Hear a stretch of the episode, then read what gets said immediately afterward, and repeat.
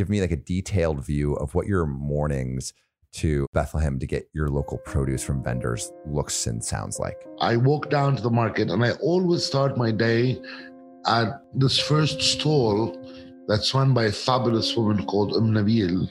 And that's how my menu starts. Because whatever she has that day will be dictating the menu we're going to be cooking. So if it's the herbs, if it's the vegetables,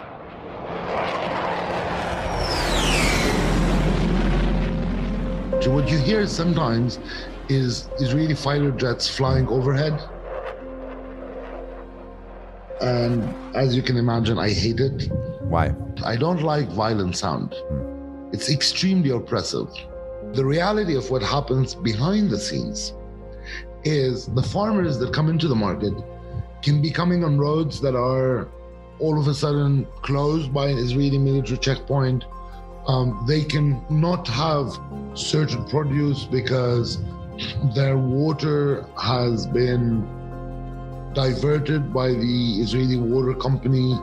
They can face violence on the roads before coming into Bethlehem. Is it difficult? Yes, of course it's difficult. Living in a place under occupation with military control, yes, our farmers have a tough time. It starts with just taking that leap. Man, you have to work hard. You have to be incredibly smart. Choose something that even if it fails, even if it fails, you are going to be proud of it. Doesn't matter how badly you got beaten in battle. Be kind, be kind, be kind. Become a better person, a better leader, the better business. Go with your gut. I'm Samuel Donner, and this is Finding Founders. So uh, let's actually start again with your name and uh, who you are in like two or three sentences. I'm Chef Fadi Kattan. I cook in Bethlehem at Fawda in the heart of the old city. And I have a YouTube show called Tera's Kitchen. I have a podcast called Sabah Yasmin. And now working on getting Palestinian cuisine a bit elsewhere in the world starting with London as our first project. I think I want to start with the, the, the fact that you come from one of the oldest Christian families in Bethlehem. Can you tell me like what that means? Coming from one of the oldest Christian families in Bethlehem means a lot. And coming from a family that's been in international trade or commerce for generations means something even more. So you can imagine the whole load of, of attachment that comes with it to the land, to the city. What's changed dramatically for us is my grandparents were living in Bombay in 1948. My dad was born in Bombay. And then, you know, 1948, Israel was created, and, and they basically lost a lot of their property that was in what became Israel. I think that that was a moment that was quite marking to, to my family's history. On one side, we're extremely resilient. Like I, am lucky to come from this family that's been a bit all over the, the world. You know, they've seen the First World War and the Second World War, and they've seen all, all of this happen, but they stayed very much attached to Bethlehem. Why is that? When I, I imagine what those stone walls that have been here for the better of 150 years at least, they speak of history. When I walk down to the old city market, there's this like very strong social cultural link to the people around you, to the city itself. And I think it's quite difficult for people to understand what it means, except when it's taken away from you, like what happened to us a bit in, historically. What do you mean? Basically, we, we were occupied by the Ottomans for 400 years. And the good thing under the Ottoman occupation was we were quite far away from Constantinople, which became Istanbul. And as a result, in our society, what was great is that whether you were a Palestinian Jew, a Palestinian Christian, a Palestinian Muslim, or a Palestinian Samaritan, everybody lived together what happened in, in 1870 in, in Basel was the creation of the idea of a single religion state called Israel. It took until 1948 for it to happen on the ground, but it started happening a bit before in terms of people emigrating here. Immigrating to what is now known as Israel. What is now known as Israel, which was at the time called Palestine. By that time, it was under British control.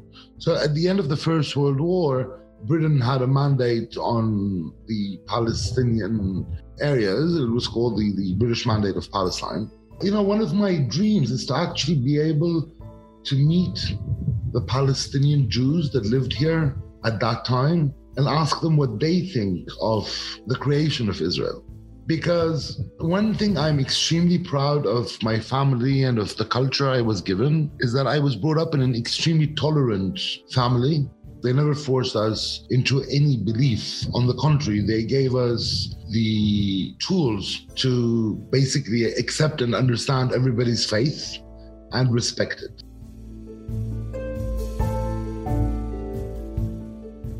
my grandmother on my mother's side, who's somebody who's had a great role in my life, she's the reason I love cooking. And I never ever heard her say this or that person was Christian, Muslim, or Jew. I always heard her talk about her friends on why they're her friends. And it took me a very, very long time to actually start understanding in you know into early adulthood oh, but that person could be Muslim or Jewish or. You didn't have those divisions when you were growing up because it, I guess, wasn't seen as consequential to friendship and connection, right? Of course. And, you know, Sam, when, when we decided to, you, you invited me to do this podcast, I didn't ask you, your family in Poland was of which faith? And I, it won't change that the the podcast or the content. And I, I think I, you know, to be very honest, I think it's extremely sad to be an Israeli because being Israeli means you've come to this land because you could prove you're Jewish. I don't want to live in a place where everybody is from the same faith as I am. I don't want to live in a place, and that's why I asked you where you're, living right now. I mean, LA is great. You don't ask your neighbor what he believes in, and maybe on on Friday he goes to the mosque, and you go on Saturday to uh, the the Buddhist temple down the street, and and the, somebody else goes to the synagogue. I, I, have a few Israeli friends. I have a few Palestinian friends, and uh, I'm specifically thinking about my, my friend uh, Yuval um, right now because I've had, had a few conversations with him about about this topic. What do you think um, uh, an Israeli person would say? To that that statement. Like, and, and the statement I'm referring to is the um, the uh, it, it, it, would be sad to be as Israeli.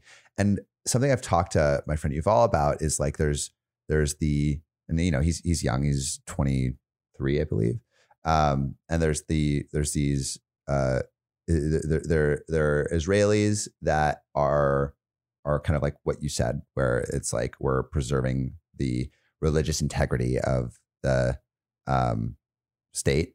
Uh, and then there are people who are younger that are just saying like, yeah, I'm, I'm proud to be uh, an Israeli, but I'm not trying to be exclusive um, to these people. And like, can I, can I also, can I have pride for my country without um, saying that, that certain people are, can't be a part of it?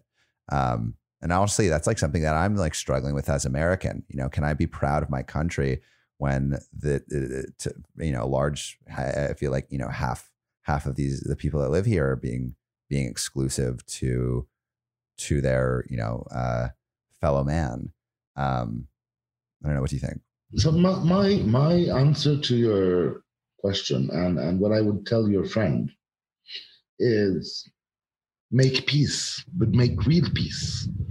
You know, I have a box full of land ownership titles from my grandparents' land that was taken away from them in 1948. Why would I accept it? Why would why should I shut up and accept that in the name of creating a state, private property was stolen? And it's title deeds. It's not like I'm claiming. And really, what I what I hate about the Israeli narrative is they just pretend we didn't exist before 1948. You know what?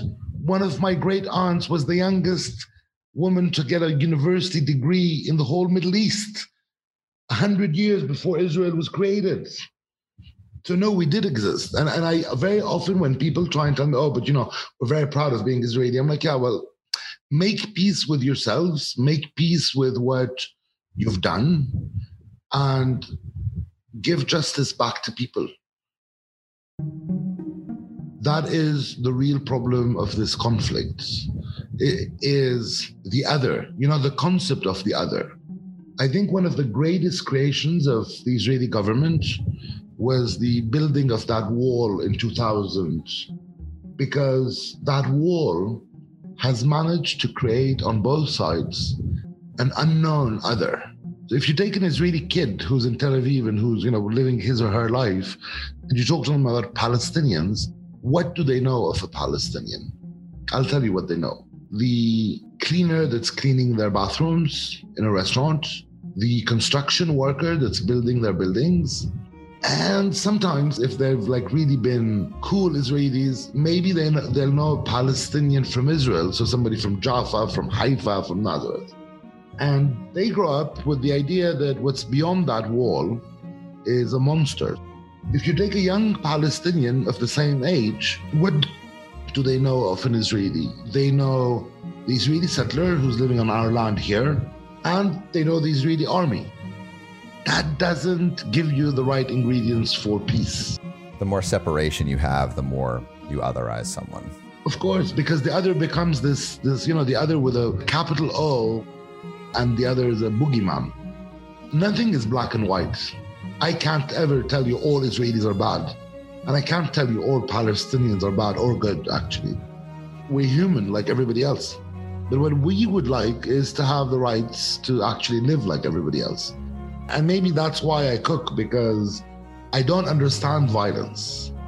I do think the only way we can live happily in this part of the world is the day we can actually have one big country that's democratic and secular and we're all equal citizens. Because I think that's the moment the practicing religious Jew, Christian, and Muslim will have the right to go pray in Jerusalem guaranteed and the young Palestinian and Israeli will have the right guaranteed to be able to go swim at the sea where, you know, we'll maybe even cook together. Something that we've seen doing this series, like food, is that that great connector. And I love the the cook together metaphor because it's like a it's it's the thing that unites people. It unites people, but it unites people when you're equal. I want to actually focus again on cooking. Um, you mentioned your grandmother before. Walk me through maybe one of the first memories of your grandmother's kitchen.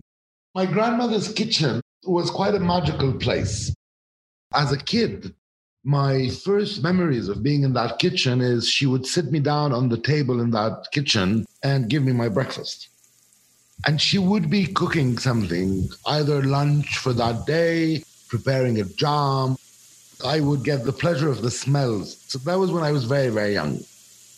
And funnily enough, in my grandmother's kitchen, she cooked both very Palestinian dishes and then very French dishes because my grandfather was born in France and she she loved doing both. Did she combine those flavors ever? No, my, my grandmother was, I think I'm a bit like my grandmother. I'm a bit of a purist in terms of flavors. I'm not a purist in terms of techniques, but she was quite a bit of a purist in terms of doing the right recipe. Obviously, your grandmother must have been a huge inspiration for what you would develop um, into in terms of a cook and your cooking style. And so I want to go and fast forward to opening your own cafe. The city of Bethlehem, so the, the municipal council, had the Italians renovate an old building in the heart of the old city. The goal was to have guest rooms and a restaurant. They needed somebody to manage the place, and I applied. Was it scary to open it? It was terrifying because you're like under so much pressure. The kitchen is a bit, you know, it's a tough place. You're you're standing on your feet 20 hours a day. And I thought, wow, can I really get this happening in Bethlehem?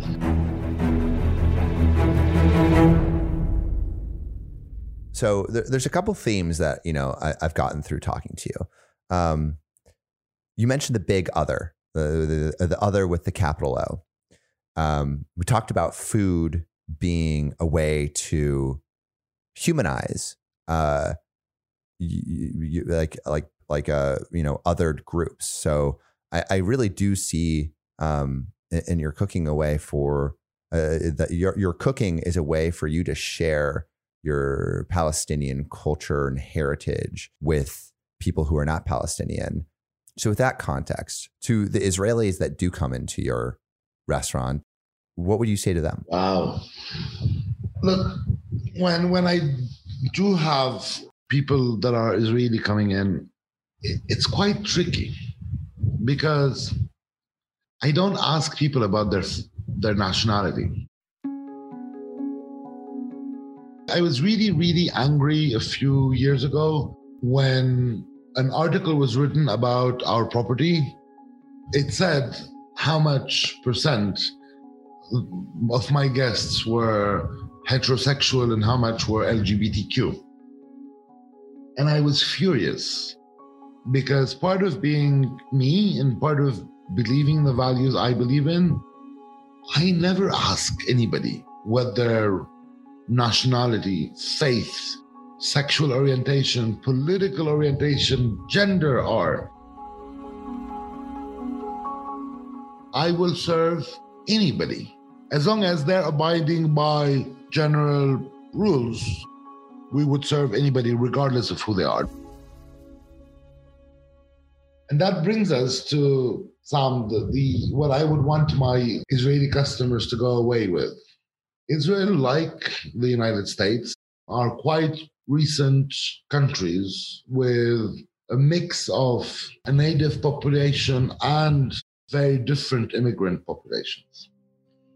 And what makes me sad is when I see that all of this is trying to be mishmashed into saying this is an Israeli cuisine. And when that happens, they lose the diversity, the beauty of the diversity. My dream is to have an Israeli chef that cooks things like hummus and ma'luba and say, I am cooking Palestinian food. Celebrate the Yemeni cuisine, celebrate the Polish cuisine, celebrate the Palestinian cuisine. Because in our kitchens, wherever you are in the world, whether you're in LA or Paris or Bethlehem or Tokyo, what is extremely important is provenance of produce, is recipes and their history and their story.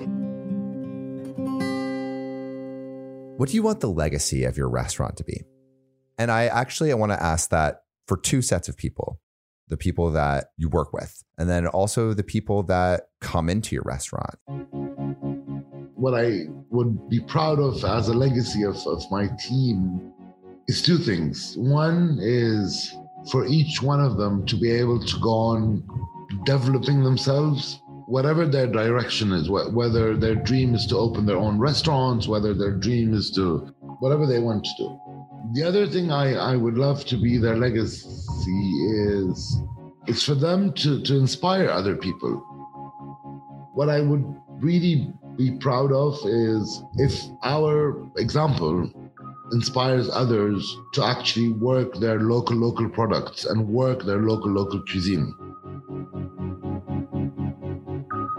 for the ones that are my guests that are dining in the restaurant what i like them to to go away with is having discovered something new having tasted things differently, experienced textures that are different, but also and primordially having had a great time. Food is about pleasure. Having dinner, lunch is about having a good time with good food, good product, fantastic service. And that's what I want people to go away with. Now, whether they're Palestinian or Israeli or internationals, what I want them to go away with, all of these people, and, and I'm lucky to have this happen quite often is for them to say, Oh, are you going back to the market tomorrow? We'd like to come along with you. Or, Oh, where did you get that olive oil? Can we get some? Because I think sharing food, helping people discover is very important, but also what I want people to do is is go away with saying, hmm, now we know what the flavors of Palestine are.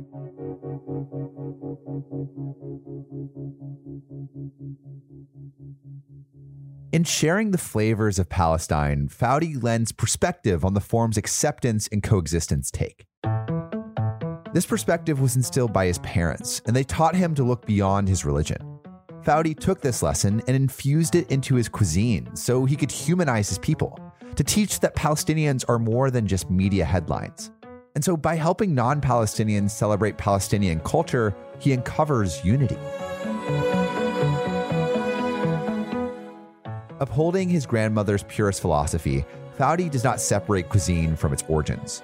And you can see this in how he actually creates his meals, because regardless of the season's limitations or political barriers barring access to things like produce, he still relies on local Palestinian farmers. His food is sourced from his people. Thus, he can reveal to his guests a story that starts with a Palestinian, is cooked by a Palestinian, but then is enjoyed by anyone. And yeah, this story contains a lot of suffering, but it's also real. Fadi's restaurant shows that we can bring people together using what sets us apart. Fadi values unique stories, which allows him to create a restaurant that welcomes and respects people from around the world.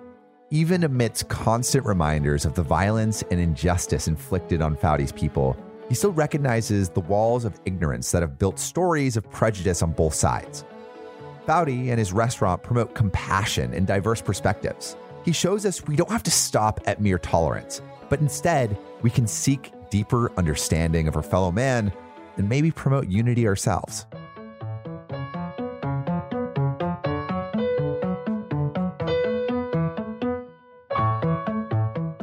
Thank you so much for listening. If you haven't already, make sure to subscribe, rate the podcast five stars, and share with a friend.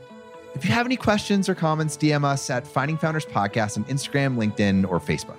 Finding Founders is produced and hosted by me, Samuel Donner. Our Chief of Staff and Operations is Jessica Lynn. Our audio editing team lead is Adrian Tapia. Support from Matt Fernandez, Sophia Donner, Aaron Devereaux, Nicholas Guzman, Ashley Jimenez, Tomas Renteria, Lauren Yamada, and Maura Lynch. Our outreach and research lead is Ankita Nambiar, with support from Miriam Arden, Sarah Hobson, Lisa Le, Kenny Ong, Melody Sopani, Cherise Tan, and Marie Vaughn. Our writing team lead is Elizabeth Bowen with support from Natalie Agnew, Abigail Azurdia, Elise Caldwell, Harrison Duffy, Alexandra Huntalis Adams, Kylie McCreary, Beatrice Phillips, Virna Seminario, and Linda Tapia. Our design team lead is Shruti Ramanand with support from Sohel Amatya, Tiffany Dang, Anna Rivelli, and Allison Wong. The video editing team is Eli Lawrence with support from Melanie Mack. To see more of what we're up to, subscribe to our newsletter at findingfounders.co. Thanks again for listening and see you next week.